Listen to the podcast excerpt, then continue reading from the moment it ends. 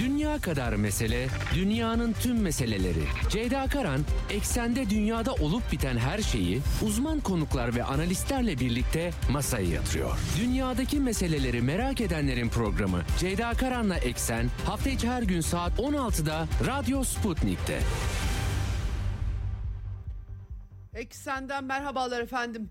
Türkiye ve Suriye'yi vuran depremin, yıkıcı depremin üçüncü günündeyiz. Tabii dünya haberleri, dünyada da çok gelişme oluyor ama bunları bir kenara bıraktık. Açıkçası Türkiye olarak e, ve Suriye'de aynı şekilde biraz canımızın derdinde izlemek gerekiyor. E, yıkım artıyor tabii. Üçüncü günde artık seferberlik hali var. Fakat e, enkazın, e, daha doğrusu depremin ne kadar e, büyük ve dehşetli olduğunu saat saat farkına varıyoruz. 7.7 6 Şubat sabaha karşı ve öğle saatlerinde 7.6 şiddetindeki büyüklüğündeki depremlerle mucize haberlerini e, e, arkadaşlarım aktardı. E, 50. 60. saatlerde enkazdan can çıkarılan, canlı çıkarılanlar var. Maalesef o kadar e, büyük bir deprem ki hala e, bir de tabii biraz e, geç kalındığı kamuoyundan eleştirileri var. Enkaz altında soğuk hava koşullarında hala insanlar olduğu bilgileri geliyor. E, tabii bugün ben işin neresinden tutabilirim dünyada e, dünyadan bakış perspektifinde diye düşündüğümde aklıma en çok dile getirilen konu geldi. E, dünya çapında doğal afetler bunlar kaçınılmaz elbette ama insanlık e, mühendislik bilimi eşliğinde kendi organizasyonuyla, koordinasyonuyla bütün bunları önlemek ya da başına geldiğinde en az hasarla atlatmak için tedbirler geliştiriyor. E, Türkiye'de de e, deprem bölgesiyiz. Benzer durumlar daha önce olduğu Gölcük depremi hepimizin hatırında, aklında. E, bugün buna bakacağım. Programın ikinci yarısında e, emekli kıdemli albay Ünal Atabay konuğum olacak. Biraz doğal afetlerde bu koordinasyon meselesi özellikle en organize güç olarak silahlı kuvvetlerin e, rolünü konuşmak istiyorum kendisiyle. Tabii ki Türkiye'nin de dünya derken sadece dünya e, olarak bakmayın ama e, Türkiye'nin deneyimleri de var elbette. E, kendisinin değerlendirmelerini alacağım. Tabii çok fazla haber var. E, çünkü dünya Türkiye için seferber olmuş gözüküyor. Sosyal medyada birinci sırada Türkiye haberleri, paylaşımlar. İnsanlar tabii hala seslerini duyurmaya çalışıyorlar. E, pek çok e, yanlış bilgi de dolaşıyor. Bunlara da dikkat etmek gerektiğini bir kez daha hatırlatmak e, istiyorum size. Şimdi e, son verilen bilgi e, AFAD'ın yaptığı açıklama bu 7108 diye açıklandı. 40 binin üzerinde de yaralı var. E, maalesef ve maalesef bu sayının çok üzerinde olduğu tabii bir takım tahminler yapılıyor kaçınılmaz olarak enkaz altında hala canlı pek çok insan olduğu bilgisi eşliğinde. E, Profesör e, Ahmet Ercan'ın hesaplaması 184 binlik bir hesaplama yaptı ama tabii e, spekülasyona mı giriyor kendisi bu işin uzmanı olduğu için aktarıyorum. Dün de söylemiştim size daha farklı rakamlar da sayılar da dile getirdiler. Ben aktarmak istemedim dün itibariyle ama bilançonun özellikle de zaman geçtikçe ağırlaştığı bir tabloyla karşı karşıyayız. Yaklaşık 13,5 milyon insan çok büyük bir alan e, yıkılan bina sayısı çok fazla. Dolayısıyla göçük altında kalan insan sayısının da fazla olmasından hareketle dünyada da konuşulmaya başlandı.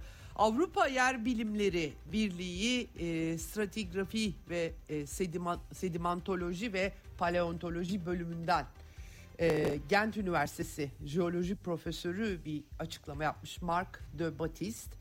Diyor ki yani bu kadar geniş bir alanda böylesine büyük bir hasar meydana gelmesinin sebebi çok şiddetli, yüzeye çok yakın ve uzun sürmesi. Fay hareketinin türü ve e, bu, bu, bu nedenle de çok geniş bir alanı etkilemiş olması. 1939 Erzincan depremiyle e, kıyaslamış Türkiye tarihindeki en güçlü bir iki, iki depremden birisi diyor. En güçlüsü mü bilmiyorum ama buna yakın bir sonuca varmak mümkün. Evet dün 3 ay süreyle olağanüstü hali ilanı gelmişti Türk hükümetinden. Ee, Maraş ve Adıyaman yine en büyük hasar almış yerlerden, kentlerimizden. 48 e, saat süreyle afetle ilgili sevkiyatlar dışında araç girişleri durdurulmuş vaziyette. Türk Silahlı Kuvvetleri sahaya e, inmiş gözüküyor. Açıklamalar var. Daha önce de sevk edilen birlikler olmuştu. 3500 askerlik bir açıklama yapılmıştı. Dünyada seferber olmuş durumda. Birazdan e, detaylarını aktaracağım. Dünya Sağlık Örgütü bu arada açıklama yaptı. Üçüncü seviyede acil durum ilan ettiklerini açıkladı. E, Hans Kluge, Dünya Sağlık Örgütü Avrupa Direktörü. E, bu bütün kaynakların seferber edilmesinden bahsediyor ama tam olarak e, nasıl bir e, şekilde somutlanacak bunu e, çok bilmiyorum. Fakat tabii hepimiz görüyoruz, paylaşıyoruz. Dünyadan hemen her ülkeden Türkiye'ye dayanışma ifadeleri eşliğinde yardımlar, uzmanlar, arama kurtarma ekipleri akıyor. AFAD'ın açıklamasına bakılırsa 5000'den e, fazla personel yabancı ülkelerden afet bölgesine sevk edilmiş vaziyette. Yaklaşık 5434 araç, tabii araçlar gerekiyor bu e, enkaz altından yaşam kurtarmak için aynı zamanda kurtarılmış afetzedelerde yardıma muhtaçlar. Onların bakımları, çadırları pek çok şey gerekiyor. Toplamda 1 milyar 639 bin 774 bin lira acil durum ödeneği gönderilmiş. Dünyadan da e, yardımlar, nakdi, mali yardımlar geliyor. En e, en çok belki ilk atılıp da yardım eden e, Can Azerbaycan diyebiliriz. Dün e, Bakü'den dün akşam havaalanından e, yardımların görüntüleri yansıdı. Gerçekten Azerbaycan'da e, tam bir seferberlik olduğu anlaşılıyor. Ekipler zaten hemen e, yola çıkıp gelmişlerdi. Üçü çocuk 16 kişiyi en az enkazdan kurtardıkları bilgisine ulaştım ben. Pek çok farklı kaynakta bilgiler var. Doğrusunu e, bulmaya çalışıyorum. E, 228 kişiden oluşan bir arama kurtarma ekibi daha hareket etti. Öncelikle bir ekip gelmişti. Aynı zamanda Haydar Aliyev merkezli Bakü'de e, sembol sembol yüklüdür orası. Dış cephesine Türk bayrağı e, yansıtılmış. Azerbaycan'da büyük bir dayanışma sergilendiğini söylemek çok mümkün. Kuzey Kıbrıs'ta savunma e, ekipleri, sivil savunma ekipleri Hatay'da çalışıyorlar. E, gerçi başka Adıyaman ve Antep'e gitmişler. E, enkazdan bir kişiyi Hatay'da, Kırıkhan'da canlı çıkarttıkları bilgisi var. Rusya Federasyonu seferber olmuş vaziyette. İkinci bir uçak gönderiliyor, ekip gönderiliyor. 50 kurtarıcı, 11 doktor, 3 araç daha Adana Havaalanı'na e, ulaşmak için harekete geçti. E, ama zaten ilk ekip gelmiş idi. E, Sahra Hastanesi kuruyorlar. E, aynı zamanda kur, arama kurtarma ekipleri de var. Maraş bölgesinde çalışıyorlar. 3 adet 9 katlı binanın enkazında canlı e, e, arıyorlar onlar da. Ee, İskenderun limanındaki yangın söndürüldüğü bilgisi gelmişti. Tabii kimyasal yanıcı maddeler söz konusu tekrar alevlendiği, söndürme tamamen söndürme çalışmaları da devam ediyor. Ee, bunun içinde uçak gönderilmiş Rus uçağı. Ee, o da e, yangın söndürmek için seferber olmuş durumda. Kırım'da Türkiye ve Suriye içinde e, yardım kampanyası Müslümanlar Dini İdaresi 30 milyon Müslüman yaşıyor. E, Rusya Federasyonu'nda Kırım'da da aynı şekilde çok sayıda e, e, insan Türkiye'ye ve Suriye'ye de yardım için seferber olmuş durumdalar. E, metalürji şirketi bir Rus metalürji şirketi MMK'da e, Hatay başta olmak üzere deprem bölgelerinde sıcak yemek 10 bin kişiye bin kişiye konaklama sağlamak için seferber olmuş. Moskova Büyükelçiliğinde de e, Türkiye'nin depremzedeleri için bağış kampanyası açılmış.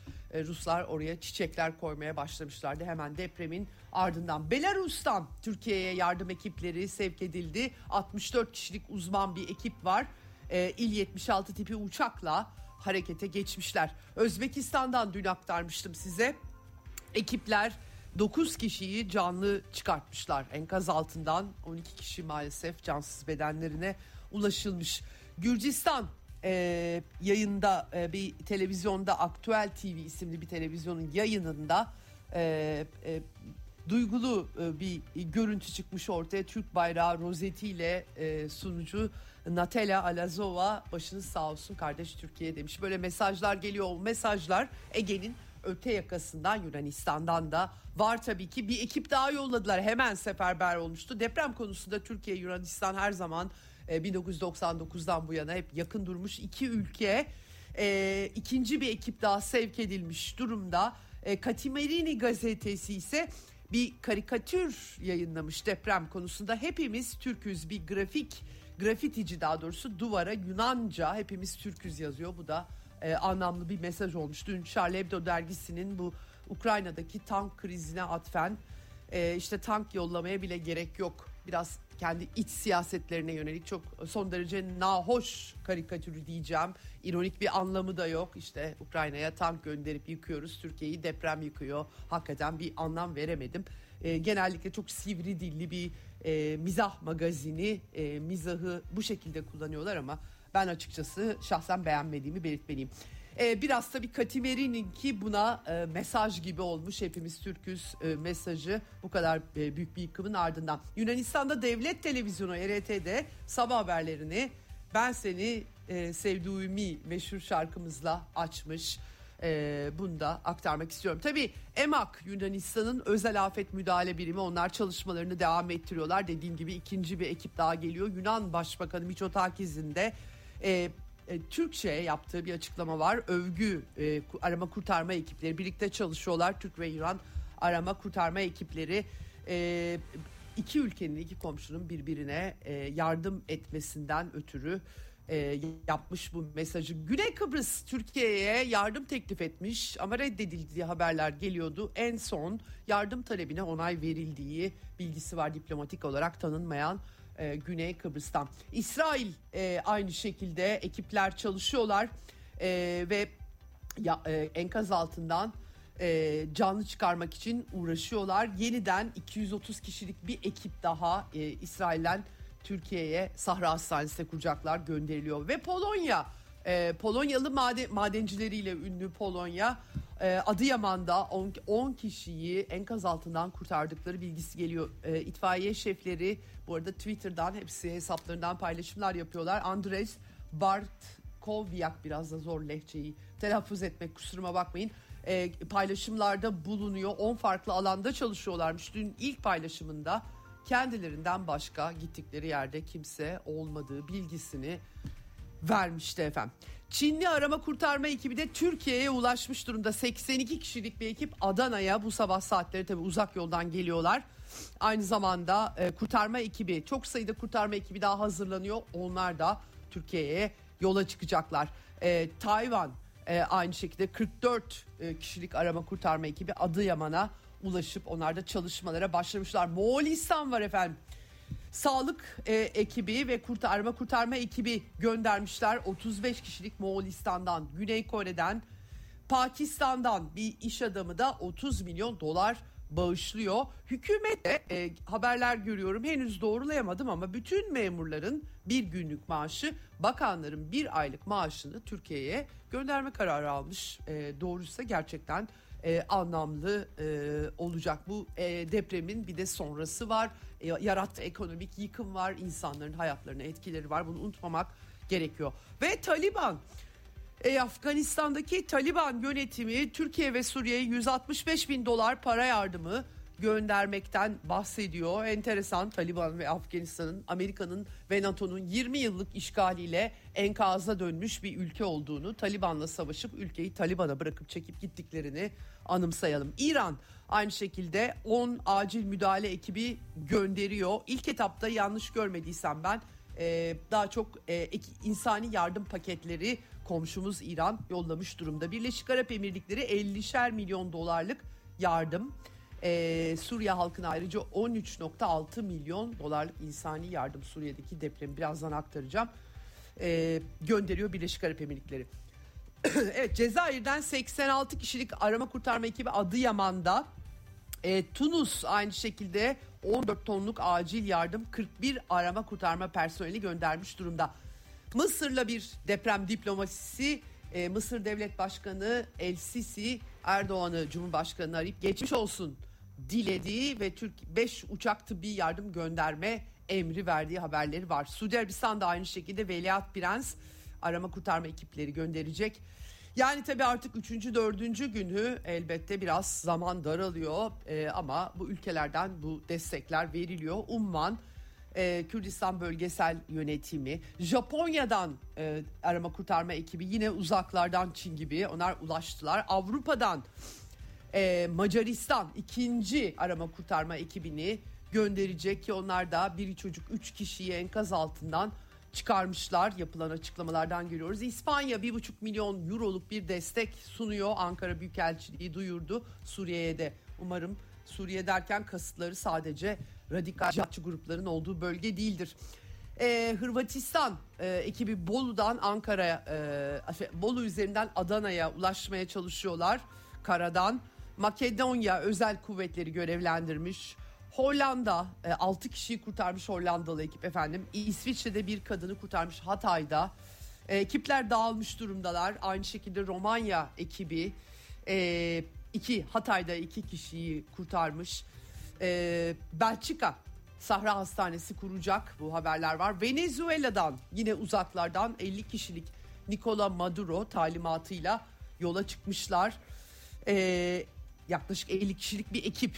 Evet Amerika Birleşik Devletleri de 161 personel, 77 bin ton malzeme ve 12 köpekle e, ulaşmış. Onlar da uzaklardan e, geliyorlar. Orada da Amerika'da da seferberlik var. Yine Kanada aynı şekilde ve e, 10 e, tecrübeli itfaiyeci e, yardım malzemeleriyle e, Türkiye'ye hareket etmiş durumda. Uzaklardan gelenler, yardıma e, koşanlar.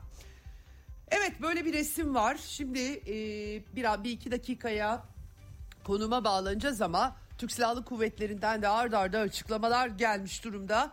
Dün ikinci orduya bağlı tüm Tugaylar deprem bölgesine sevk ediliyor açıklaması geldi.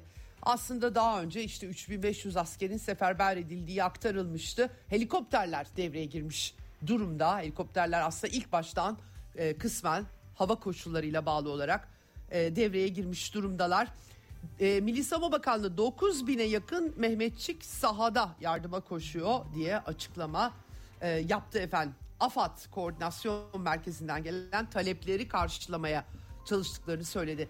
E, AFAD'ın koordinasyonu ile ilgili tabii kamuoyunda çok ciddi e, eleştiriler olduğunu e, belirtmem gerekiyor ama e, ordu da e, harekete geçmiş gözüküyor. 38 helikopter, 8 gemi, 50 nakliye uçağı görev almaktadır diye açıklama yapıldı. Ayrıca seyyar mutfak, mutfaklar, jeneratörler, seyyar e, fırınlar. Evet bir kesinti olduğu zannedersem şimdi geldi değil mi arkadaşlar? Okey. Ee, Milli Savunma Bakanı Hulusi Akar'ın açıklamaları oldu. Deprem bölgesinde bütün birlik, karargah ve garnizonlar sivil vatandaşlara açılmış durumda dediği e, sahada e, 75 araç TİHA'lar dahil helikopterler olduğunu söyledi. 7500 Mehmetçik bölgede dedi ki bu 9000'e çıkartılmış durumda. Kıbrıs'ta bulunan 4 tabur bölgeye gelecek dedi. E, Akdeniz'in batı ucundan bu arada İspanyol donanması yetişmiş durumda. E, Türkiye'de de e, TCG Sancaktar ve TCG Bayraktar gemileri, iş makineleri bunlarla gönderildi. E, limanda da yangın var malum İskenderun limanında.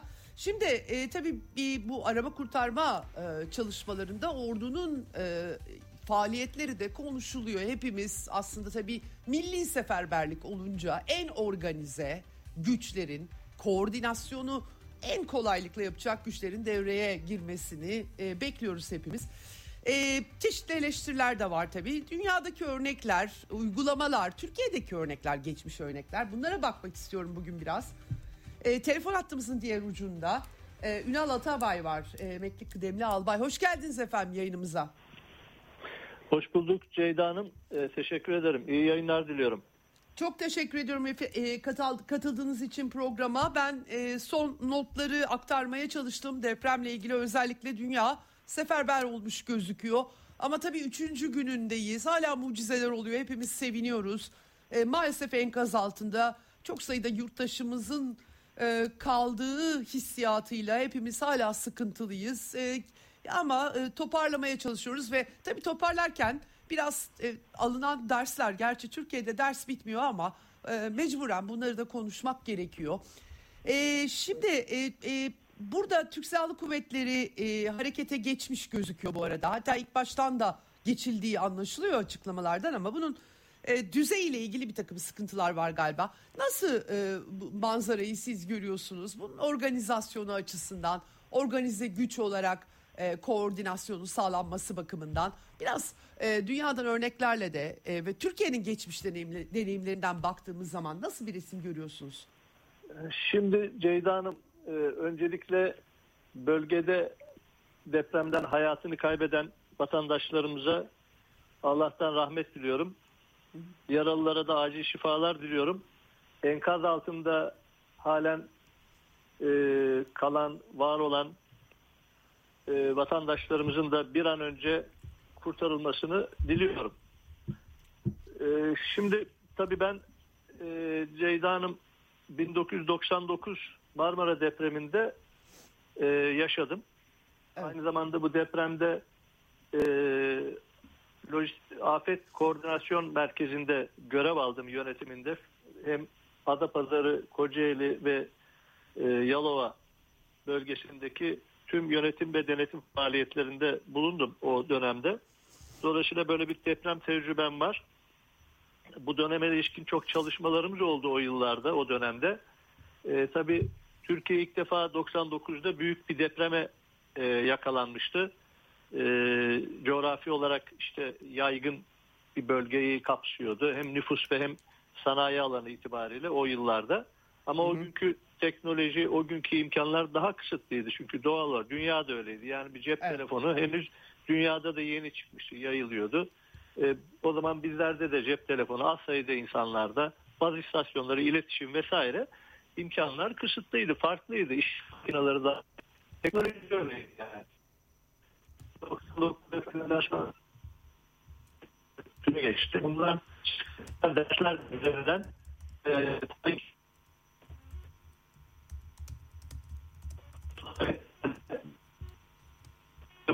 Evet. Ee, Ünal Bey kusura bakmayın sesiniz e, arada gidiyor, e, gidip geliyor. Tekrar arkadaşlarım sizi arasalar. E, dinleyicilerimiz e, duyamıyorlar, anlayamıyorlar. E, hemen arıyoruz sizi. Evet, e, kusura bakmayın Ünal Atabay e, önemli de izahatlarda bulunuyordu. E, 1999 depremi hepimizin yaşadığı, tanıklık ettiği o deprem sırasındaki koşullarla bugün e, dünyanın ve Türkiye'nin geldiği koşullar arasındaki farkı aktarıyordu. Hakikaten e, yani benim de yaşım e, çok da çok iyi hatırlıyorum depremi. E, belki genç dinleyicilerimiz vardır o kadar e, bizim yaşadığımız gibi yaşamadıkları için bilmiyor olabilirler ama tabii cep telefonları yoktu. Hakikaten e, teknolojik durum e, bugünkü gibi değildi. Ünal Atabay da bunlara işaret ediyordu ki kesinti oldu galiba geldi şimdi. E, kusurumuza bakmayın Ünal Bey bir kesinti Evet, olmuş ben de e, e, sıkıntı Ee, olsun istemedim. Buyurun devam edin. Tabii e, geliyor herhalde net anlaşılabilir. Evet şu an sesim- alıyorum tamam. sesi. Tamam şimdi şöyle e, Ceyda Hanım bugün tabii çok e, geniş bir alanda Marmara depremine göre e, o zaman 3 ildi işte kısmen İstanbul avcılar yaşamıştı hatırlıyorum Düzce'ye bir kısmını vurmuştu Evet. ama neticede e, bugün 10 ili kapsayan çok daha büyük bir alanda bir deprem yaşıyoruz. E, biz hep İstanbul'u konuşuyorduk. İstanbul yani işte 15 milyon işte bu bölge havzası ile beraber 20 milyon insanı etkileyeceğini değerlendirdiğimiz için hep buraya odaklıydık. Ama Türkiye'nin ikinci bir bölgesi olan bu şu anda yaşadığımız bölgede 13,5 milyon yani 14 milyon e, aşağı yukarı 15 milyona yakın insanın işte e, etkilendiği bir alandan bahsediyoruz. Demek ki Türkiye'nin en kritik bir İstanbul'dan sonra bu bölgesiymiş. Yani bu bölgesi, bu biliniyordu zaten. Bunu bilim adamlarımız hep açıkladılar. Yani bu bölgede işte 7'nin üzerinde şöyle deprem olur. Bunun simülasyonları mutlaka yapıldı. E, etki çevresi hangi ile ne kadar zarar vereceği belliydi vesaire. Şimdi tabii bu ayrı bir konu. Şimdi gelelim bizim askerlerin meselesine. En başta e, e, isterseniz e, değindiniz, altını çizdiniz Ceyda Hanım. Tabii Türk Silahlı Kuvvetleri e, afet dönemlerinde e, sivil e, yönetime yani işte AFAD gibi valiliklere e, yardımcı olmak üzere e, birliklerini bazı birliklerini eğitirler. Bu e, nereden kaynaklanır? 7269 sayılı umumi hayatı müessir olayların önlenmesine dair bir kanun vardır. Bunun 7. maddesi de buna amirdir. Yani askerlerden vali yardım talep ettiğinde hatta bağlı bulunduğu üst komutanlığına dair bilgi vermeden doğrudan yerine getirir diyor. Şimdi e, ve dolayısıyla askerler de e, bazı unsurlarını doğal afette valilikler böyle bir talepte bulunur da bulunduğu takdirde e, destek vermek üzere e, eğitirler. Yani tabii bu eğitim bir profesyonellik seviyesinde değildir. E, daha çok e, oradaki arama kurtarma ekiplerine destek olacak basit kurtarma aramaları. Yani hı hı. daha çok böyle hafif e, e, teçhizatla yapılacak olan faaliyetlerde bulunur. Ama bizim istikam birliklerimiz vardır mesela. Onlar biraz daha teçhizatları, muharebeye dönük e, işte iş makineleri gibi e, teknik teçhizat ve donanımları vardır. E, bunlarla da, da istifadeyle daha kurtarma kapasiteleri vardır. Hı E, ayrıca insani yardım tugayımız var bizim Ankara'da. Bunu nakledildi. Zaten bu ilk 6 saatte hemen bölgeye evet. nakledildi. Evet. Bu Savunma Bakanımız bunu açıkladı. Evet. Bu zaten uluslararası bir yardım tugayıdır. Yani barışı destekleme görevlerinde değişik ülkelerde de gerekli görev alacak. Aynı zamanda arama kurtarma birliğini de içinde bulunduran insani yardımı da sürdürebilen bir birliğimizdir. En profesyonel birliğimiz bizim bu. Bunu, bu gönderildi bölgeye. Ee, bunun dışında e, dediğim gibi bu ikinci kademedeki birlikler. Bir de jandarmanın kendi bünyesinde olan unsurlar var. Arama kurtarmada yani JAK gibi bunlar da zaten bölgeye gitti. Zaten bunlar genel kolluk kuvveti kapsamında. Şimdi şuraya getireceğim. Şimdi bizim e, tabii ki silahlı kuvvetlerin büyük bir kısmı Suriye'de. Suriye sahasında o, oraya angaj olan unsurlar var vesaire. E tabii ki bölgedeki birlikler e, biliyorsunuz depremden etkileniyor. Bunlar da e, kendi evet. bir sıkıntı içine giriyorlar. İşte orada üç askerimiz de biliyorsunuz şehit oldu. Evet. Burada mesele dışarıdan takviye gündeme geliyor. İşte dışarıdan takviye bu da böyle büyük bir e, depreme karşı e, planlar olur ve dışarıdan hangi birlik nereye gideceği belli olur. Şimdi bu Hı. noktada bir sıkıntı oldu demek ki e, birlikler biraz e, bölgeye gitmesinde işte kamuoyunun da tepkisinden de anlaşılıyor. Bölgedeki ifadelerden de bu anlaşılıyor. E, bir gecikme, bir aksaklık oldu. Ama bölgede yine Türk Silahlı Kuvvetleri personeli 17 bin civarında var şu anda. Hı hı. E, işte lojistik destek faaliyetlerini e, sürdürecek unsurlar da var. Ama hı hı. mesele şu. Mesele şu e, Ceyda Hanım. E, esas olan AFAD'dır. AFAD hı kendi profesyonel ekibini evet. e, kurmuş 81 vilayetten düğmeye bastığı zaman hangi ilde nerede ne olduğunda hı. bir il, beş il, on il, çoklu il aynı anda eş zamanlı İstanbul aynı anda Erzurum, Bingöl veya Erzurum, Erzincan, Bingöl hattında olduğunda aynı zamanda işte Maraş, Hatay hattı Maraş Hatay hattında olduğunda aynı anda İstanbul'da olduğu gibi en kötü senaryolara göre personel istihdamı bunların planlanması sevgili. Sadece insanla olmuyor. Ee, ben bunu depremdeki tecrübelerimden konuşuyorum. Yani bir Tabii. güvenlik uzmanı mantığıyla konuşmuyorum burada. Ee, ben yaşadım bunu. Bunu sevk idaresinde bulunduğum için anlatıyorum. Değerli izleyicilerimiz o açıdan e, ifade etmek istiyorum. Ee, bütün Türkiye'deki her türlü teçhizat, istikam yani e, iş makineleri e, gibi bunların da bu planlamalara dahil edilmesi gerekiyordu. Bunlar düğmeye basıldığınız zaman her iş makinesi ben acil bir görev olduğunda Hatay'da bir deprem olduğunda makinamı alıp işte e, lowbetler var bunlara yüklenecek kim nereye yüklenecek kim nereye gideceğini düğmeye basıldığında biliyor olacak. Sadece böyle 3 makineyle 5 makineyle oradaki bölgedekiyle organizasyonla yapamazsınız. Şimdi bakın herkes iş makinesini kapan yola çıkıyor. Planda var mı yok. Ama bunlar planlı olması gerekiyor.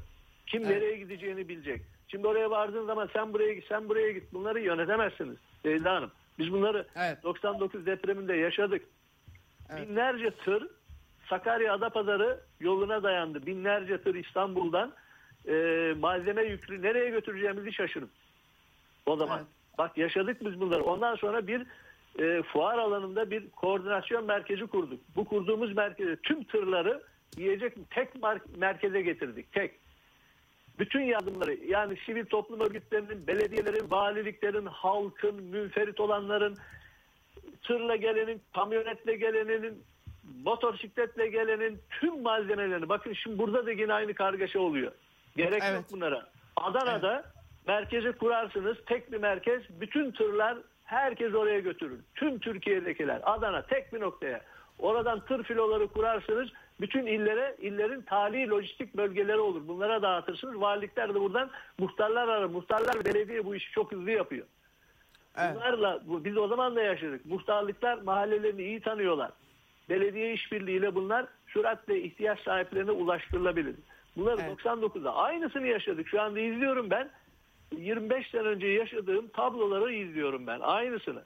Yani Evet. birebir Biraz- bakıyorum buradan. Evet. Biraz şeyden zannedersem tabii deprem çok ağır olduğu için oradaki muhtarı da hani belediye çökmüş vaziyette, binası çökmüş vaziyette. Tabii burada Tabii, insanlar burada da- yani asker gelsin her şey hani kimse bunu kastetmiyor zaten. Bir koordinasyon, sivil koordinasyonla birlikte bu işleri teknik donanımla ve planlı olarak sizin dediğiniz gibi biraz feryat ona yönelikti benim anladığım. Yani e, haklı olarak tabii depremde depremzede insanlar yardım bekliyorlar. Devletin e, koordineli bir biçimde en kısa sürede kendilerini kurtarmasını bekliyorlar. Diğer vatandaşlar da yani kendim ben e, sabahlara kadar kendimi e, enkaz altında kalmış e, ailelerin yerine koyarak düşünüyorum. Ha- haklı olarak benim başıma gelse kim gelip Tabii, beni çıkartacak, koordine edecek diye. E, dolayısıyla beklenti böyle olduğu için insanlar belli bir saatten sonra ordumuz nerede demeye çalıştılar. Daha organize bir güç olarak algıladıkları için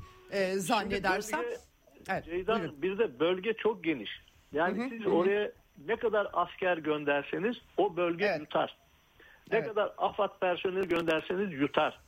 Yani Evet. bölge eritir. O kadar geniş bir alan, geniş bir coğrafya ve e, yıkım çok fazla. Şimdi Evet. böyle bir ortamda tabii bunu önceden işte simülasyonun üzerinden bir planlama, ihtiyaçların e, doğru tespitiyle orantılı bir konu bu.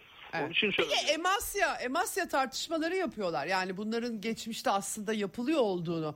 Ee, yani bir, bir de bir yandan tabii deniz yoluyla İspanyol gemisi işte ta Akdeniz'in diğer ucundan geliyor. E, burası e, e, hani e, Hatay'a giden yollar kapandı. Dolayısıyla deniz yolu daha kullanışlı falan. Bunlar da o sizin söz ettiğiniz planın içerisindeki unsurlar diyebilir miyiz?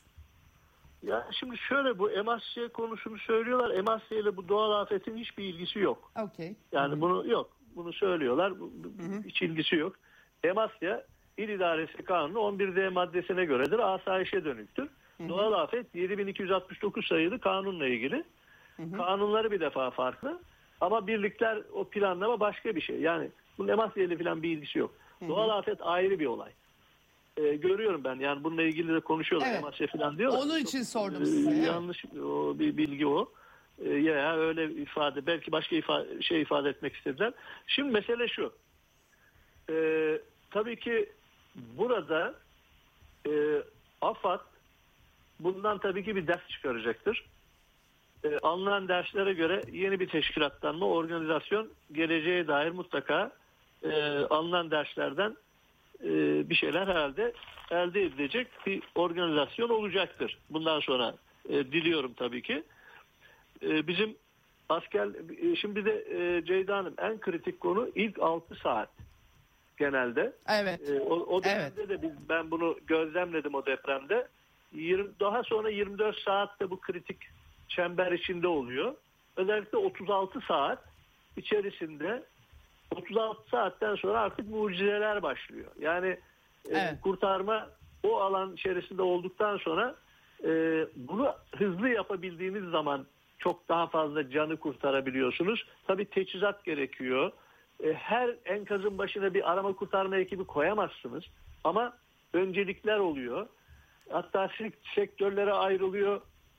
Her ilçenin, her ilin en ağır mahallesi, en ağır mahallenin de en ağır sektörü ayrı ayrı en ağır sektörün içerisinde en ağır lokasyonu gibi böyle kademelendiriyorsunuz ve bu e, arama kurtarma ekiplerini de bir merkezi sistemle buraya yönlendiriyorsunuz. Yani şimdi bütün bunların hepsi barış dönemindeki tatbikat ve simülasyonlarla bu yeteneği kazanabilirsiniz.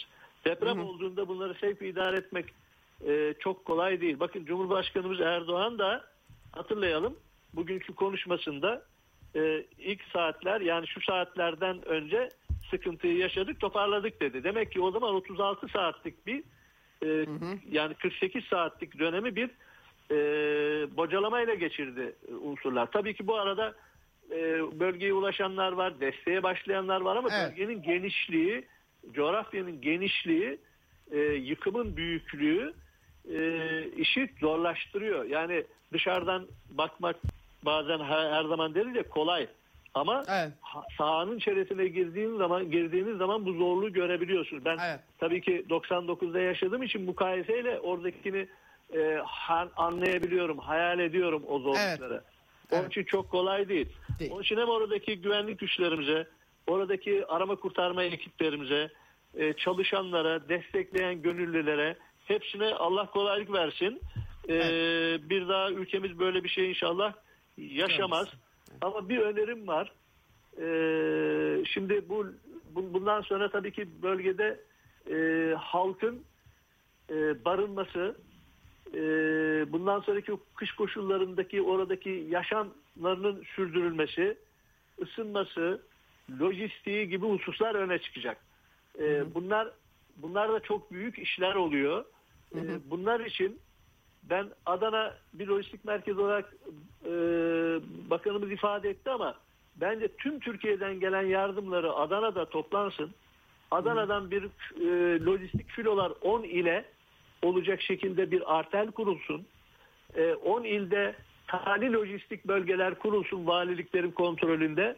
İhtiyaçlar e, zamanında ve doğru yere gider. Yani şimdi bir yere bakıyorsunuz burada ısıtıcı bin tane var ama öbür tarafta 10 tane evet. ısıtıcı yok. İnsanlar istiyor. Şimdi bunları dengeli bir şekilde dengeli dağıtımı koordineli eş zamanlı doğru adreslere ve ihtiyaç sahiplerine ulaştırılması apayrı bir organizasyon.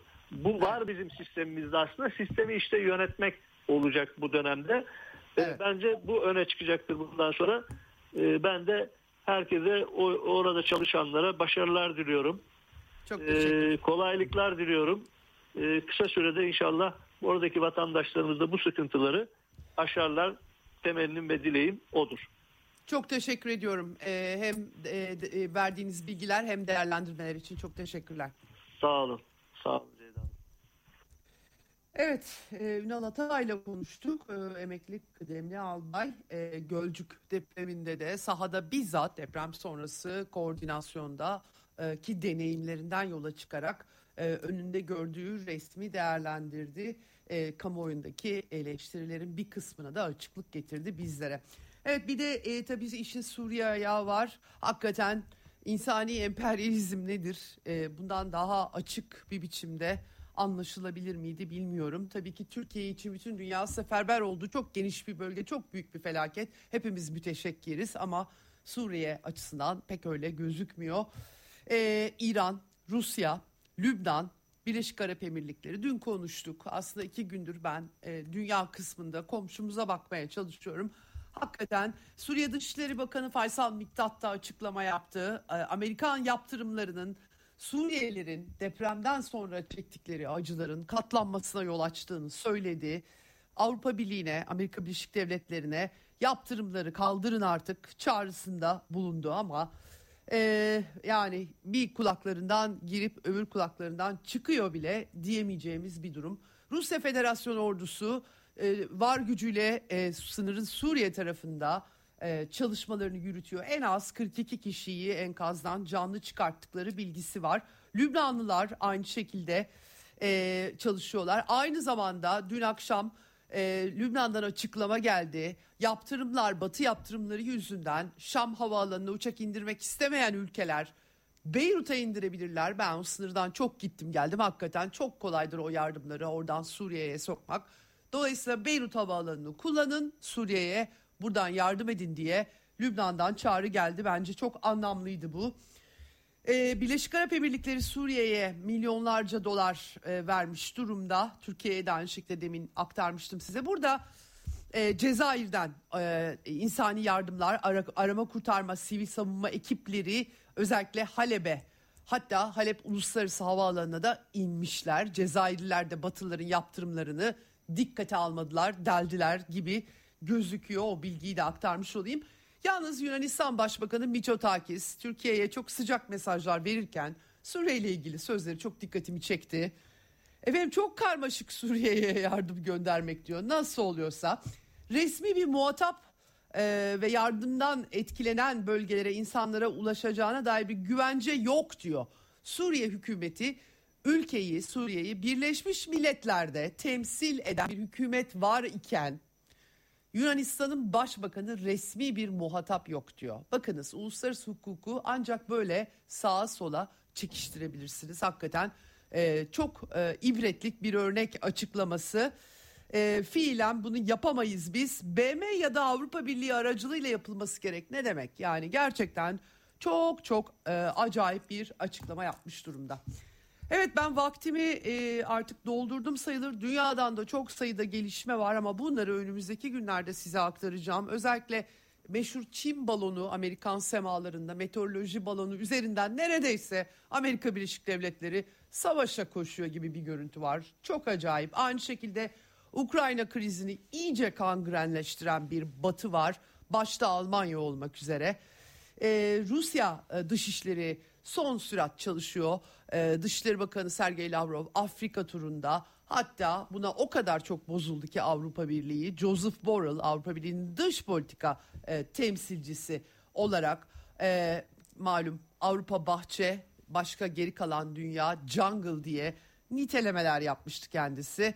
E, çok acayip bir biçimde Avrupalıların e, Rusya'ya kandığı tarzında e, açıklamalar yapmış durumda. İfade özgürlüğü için yasakçılığı savunan bir Avrupa çıkıyor. Bu koşullarda hakikaten e, Türkiye'deki deprem, dünyadaki durum hiç parlak değil. Önümüzdeki resim ama ne yapıyoruz? Yaşıyoruz, konuşuyoruz, eleştiriyoruz. Bunları yapmaya devam edeceğiz.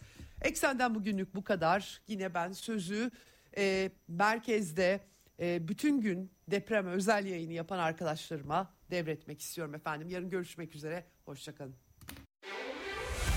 Dünya kadar mesele, dünyanın tüm meseleleri. Ceyda Karan, eksende dünyada olup biten her şeyi uzman konuklar ve analistlerle birlikte masaya yatırıyor. Dünyadaki meseleleri merak edenlerin programı Ceyda Karan'la Eksen hafta içi her gün saat 16'da Radyo Sputnik'te.